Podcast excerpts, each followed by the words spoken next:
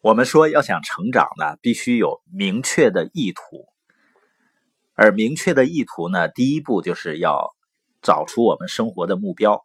所以昨天呢，我建议大家写下十个梦想，你生活中的梦想。我不知道有多少书友写了，当然呢，您写不写呢，对我的生活是没什么影响的。我是一直在写，而且我每天会去看。这样呢，你的生活就会有一个明确的方向，你每天都在幸福的追求。你说实现梦想不就是追求幸福吗？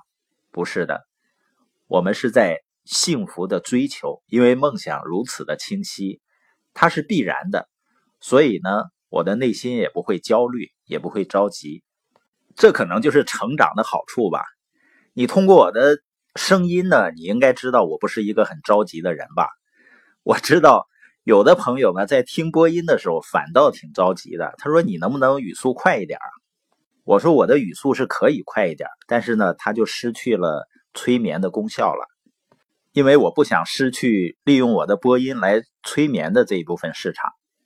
这也是成长的好处之一吧？你不是在单调乏味的去追逐一个又一个的梦想或者目标，你在享受沿途的风景。”但我发现现在的很多人呢很着急，甚至幼儿园的小孩呢吃饭也要比赛，谁先吃完就给个奖励。这可能也是我们不把孩子送幼儿园的原因之一吧？你说那孩子他不好好吃饭呢？那什么叫好好吃饭呢？很快的吃完，然后对肠胃不好，这叫好好吃饭吗？实际上是幼儿园的老师们急。我们就很享受和孩子一起吃饭，他一边吃饭一边调皮的这个过程。你发现人们上火车急不急？赶飞机都会提前很长时间在那儿排个长队。你要说在地铁上抢座位着急，我可以理解。那火车、飞机上都已经有座，为什么这么着急呢？上学的时候急着孩子的学习，上班的时候急着孩子的工作，找另一半，然后急着结婚。结婚之后呢，急着生孩子；生了孩子以后呢，急着操办孩子上幼儿园、长大以后的事儿。甚至很多人旅游都很急，急着很早的起床，从一个景点赶到另外一个景点。还有一些非常伟大的成功学大师，名片发的哪儿的群都是。他很懂得人们着急的心理，所以鼓励人们能够快一点成功，快点富起来。这种成功学呢，以后应该改名叫积极学。那你说，难道没效果吗？肯定有效果啊！这不有一个人跟随成功学大师学了一年以后，成为百万富翁吗？他说，因为之前他是千万富翁。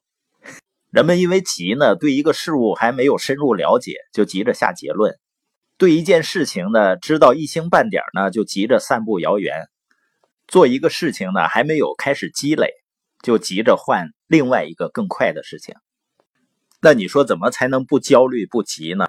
实现财务自由了以后啊，肯定焦虑感会大大降低啊。所以我相信很多朋友会把实现财务自由作为自己的梦想之一。这是意图法则的第一点，明确自己究竟要去哪里。那第二点是什么呢？就是现在就做。克莱门特·斯通啊，是一个很成功的企业家。他的秘诀呢，就是每天起床之前说五十遍“现在就做”，每天睡觉之前呢再说五十遍“现在就做”。比如我昨天说你要写下十个梦想，有的人呢可能认为自己需要写，但是他并没有马上去写。得过一段时间，那你知道这个世界上最阴险的词是什么吗？就是过一段时间再做。我也想分享，但是呢，等忙过这段时间再分享。我也知道财务管理上有些问题，但是呢，过一段时间再做。说总有一天会锻炼身体的人啊，很有可能就是有一天躺在床上，实在没地方可去了，能去了，然后呢去锻炼手指头。有的呢曾经说，等我孩子上幼儿园了，我就开始创业了。现在呢已经开始哄孙子了，他还没创业呢。有的朋友呢认为自己有拖延症，首先呢，我想你不要把它看成是病症，因为全人类都有，也不一定非得看一本的需要一个月才能看完的《如何治疗拖延症》的书。我们只需要记住，在生活中找到自己的目标，确定实现目标最应该做的事情，然后呢，立刻去做。实际上，如果我们养成现在就做的习惯，我们也会减少内心的焦虑感。那了解了这个理念以后，我不知道有多少书友能够开始现在就去做分享。因为如果实现财务自由需要一种技能的话，那就是交流技能。我们是否愿意通过每一天的训练、分享，去提升自己的交流技能，提升自己的领导力呢？因为有的时候我看到人们光学不去训练自己的话，我有的时候会感到内疚的。就像我如果是个游泳教练，我天天在电视里呢教你如何游泳。然后呢，你天天坐在沙发上学如何游泳，从来不到水里去，我会觉得这样会浪费你的时间的。